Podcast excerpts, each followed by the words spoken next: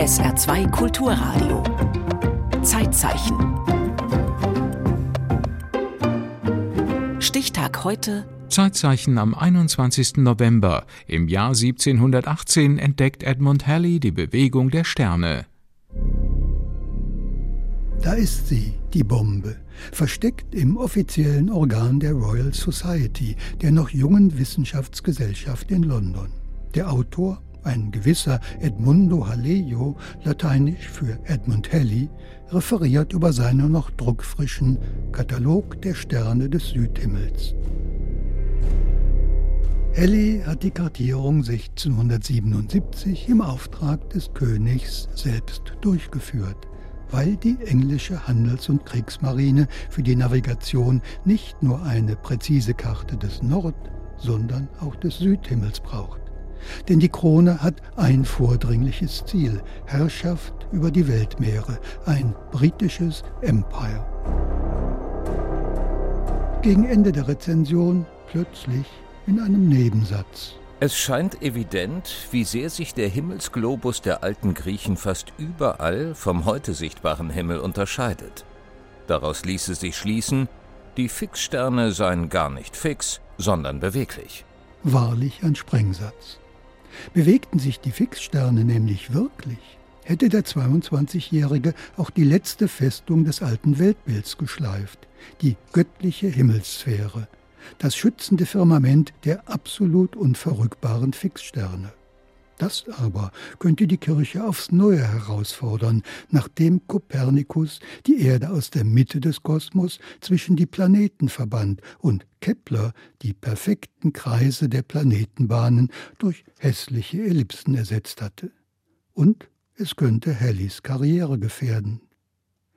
40 Jahre lässt der junge Forscher das Thema ruhen. Rückblende. Eine Jugend in apokalyptischen Zeiten. Edmund ist neun. Die Pest wütet in London, rafft ein Fünftel der Einwohner dahin. Im Jahr darauf, 1666, zerstört das große Feuer Londons City, macht 100.000 obdachlos. Doch Edmund hat Glück. Chad Davies, Physikprofessor am Gordon State College in Barnesville, Georgia, in einem Vortrag. Edmund Edmund wuchs ganz komfortabel auf. Sein Vater machte ertragreiche Geschäfte mit der britischen Marine und besaß etliche Häuser in London. Nach der Grundschule besuchte Edmund die Lateinschule, wo er insgesamt sehr erfolgreich und beliebt war. Neugierig streift der kontaktfreudige Halley durch den Hafen von London, hört Seeleute von den Tücken der Navigation erzählen. Denn Seekarten und Kompass allein reichen nicht. Viel wichtiger fürs Navigieren ist Astronomie weil auf hoher See einzig die Gestirne den Kurs verlässlich anzeigen. Dass man Astronomie kennen muss, fasziniert Halley. Später wird er sagen, Astronomie war seine erste Liebe.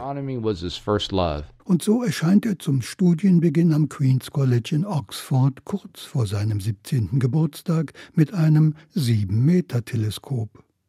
Noch nicht 19 lässt der sogar altgediente Gelehrte wie den königlichen Astronomen John Flamsteed aufhorchen, als er eine neue, bessere Methode entwickelt, aus Beobachtungen der Planeten ihre Ellipsenbahnen zu berechnen. Prompt holt Flamsteed den Überflieger in den Semesterferien als Assistenten ans Königliche Observatorium nach Greenwich. Flamsteed beschrieb ihn als genialen jungen Mann. Optimistisch und abenteuerlustig, dazu groß und gut aussehend, schien er geradezu eine Verkörperung des neuen Geistes der Aufklärung. Der sah die Welt durchgängig von Naturgesetzen regiert, die der Verstand des Menschen begreifen konnte. Mit seinem nächsten Schritt mausert sich der interessante Jugendliche zu einem Hauptakteur auf dieser neuen Bühne. Durch Flamsteeds Arbeit an einer genaueren Karte des nördlichen Sternhimmels wird Halley angeregt, seinerseits eine neue Karte des Südhimmels zu erstellen. Falls es die noch nicht gibt, könnte ich das auf der Insel St. Helena tun, wo man den südlichen Himmelspol gut sieht, wenn mich ein Schiff der Ostindischen Handelskompanie mitsamt meinen großen und präzisen Instrumenten mitnimmt. Ich würde nämlich gern meiner Generation dienen, was ich hier nicht kann. Flamsteed und die Royal Society leiten den Vorschlag an Charles II. weiter. Und der gibt im Oktober 1676 grünes Licht. Weiß er doch genau, was die Astronomie für Englands Großmachtambitionen bedeutet. Professor Simon Scheffer, Wissenschaftshistoriker an der Universität Cambridge. Die meisten Handelsrouten gingen übers Meer. Das war effizienter, billiger und zuverlässiger als über Land. Englands Weg zum maritimen Empire stellt die Astronomie ins Herz des imperialen Projekts. Das Greenwich Observatorium wäre undenkbar, hätte sich der Staat nicht auf die Positionsbestimmung von Sternen usw. So fokussiert. Enthusiastisch und kompetent startet der 20-jährige Studienabbrecher mitten im Atlantik zwischen Afrika und Südamerika seine Arbeit, oft von schlechtem Wetter behindert. 1678 wieder in London sind Halleys publizierte Ergebnisse die Sensation unter Gelehrten wie Seeleuten. Auf Betreiben des Königs verleiht Oxford dem 22-Jährigen neben dem Bachelor auch gleich den Mastertitel. Flamsteeds talentierter Assistent ist nun selbst Experimentalphysiker, Astronom und Mathematiker und neues Mitglied der Royal Society, wo er die 350 neuen Sterne seiner Forschungsreise präsentiert, als Sternkarte des Südhimmels und die Beschreibung der Sterne als Buch. In dessen Rezension er seinen Sprengsatz platziert, bewegliche Fixsterne. Nach Studienreisen in die kontinentalen Astronomiezentren Danzig und Paris und mittlerweile Ehemann und angehender Vater, beginnt Halley mit der Bestimmung des Längengrads. Der Breitengrad, also die Nord-Süd-Position, lässt sich leicht an der Höhe des Polarsterns überm Horizont feststellen. Je weiter nördlich man ist, desto höher steht er am Himmel. Aber die Bestimmung des Längengrads der Ost-West-Position war fatal ungenau. Wegen Navigationsproblemen soffen jedes Jahr einige hundert Schiffe ab. Sie liefen auf Riffe, Felsen oder Küsten, weil der Navigator nicht genau genug wusste, wie weit östlich oder westlich man war. Eine Chance sieht Halley darin, kontinuierlich die hochkomplizierte Bahn des Monds zu dokumentieren, denn die Distanz des Mondes zu bestimmten Sternen soll zur Längengradbestimmung auf See dienen. Zunächst aber drängt ein anderes Problem. Halley wird Geburtshelfer für eine revolutionär neue Physik. Er bekniet das menschenscheue Genie Isaac Newton aufzuschreiben, wie das Gesetz der Schwerkraft den Lauf der Gestirne, den Fall eines Apfels, die Gezeiten und vieles mehr regiert, kurz den kompletten Kosmos. Mathematikprofessor Robin Wilson schlüpft für einen Vortrag in die Rolle Halleys. Tatsächlich verbrachte ich drei Jahre damit, Newton um den Bart zu gehen, ihn zu beschwatzen und ihm zu schmeicheln, an seinem Buch Principia Mathematica weiterzuarbeiten. Schlimmer noch, der Royal Society fehlte das Geld für den Druck. Ich musste also selbst die Druckkosten übernehmen. Aber die Principia war ein Triumph. Endlich kann sich Halley in das drängende Längengradproblem stürzen. Mit seiner zweiten Idee.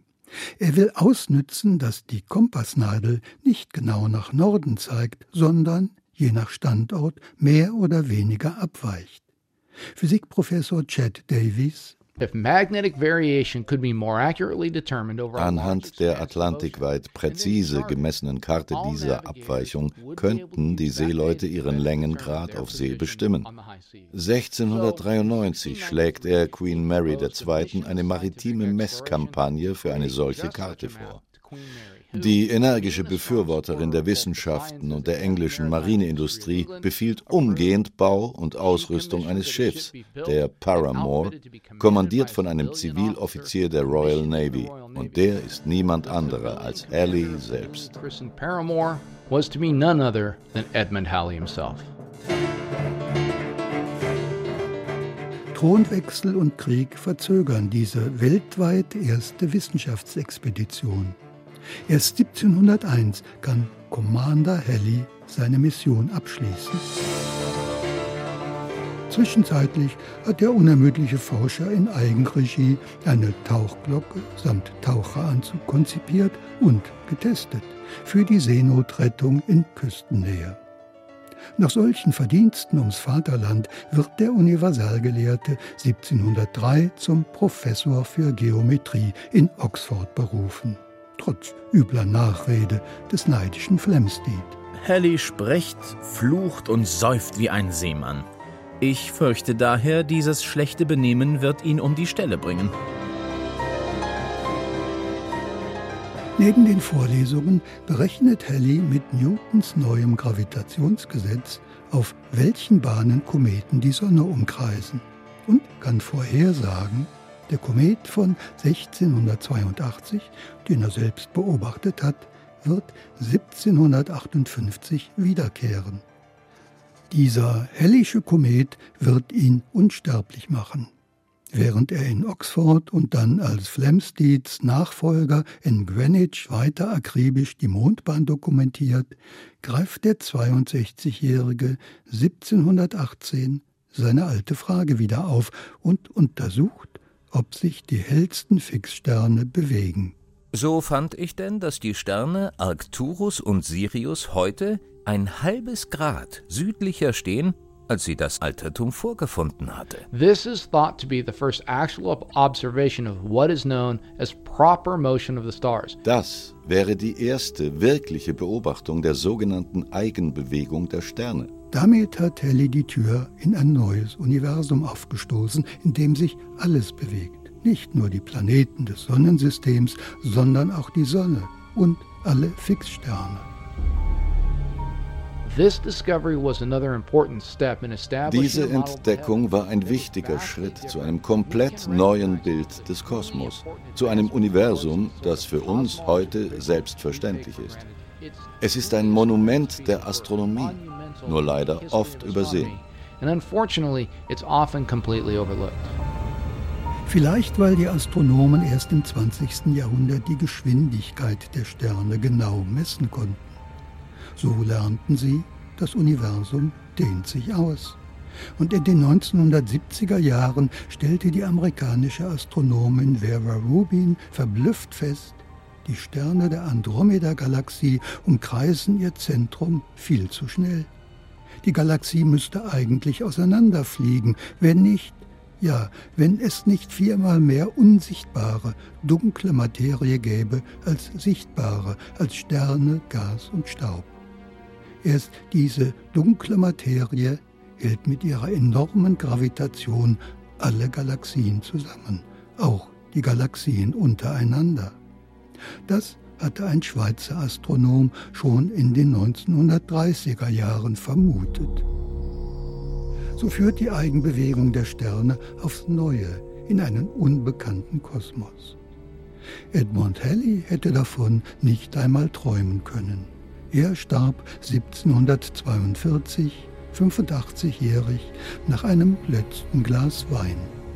Seine Methoden zur Längengradbestimmung waren zu ungenau geblieben, aber sein Komet kehrte pünktlich zurück.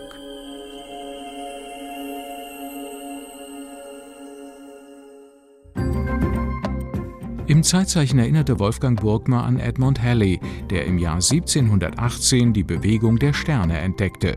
Zeitzeichen am Donnerstag über die Fernsehserie Doctor Who.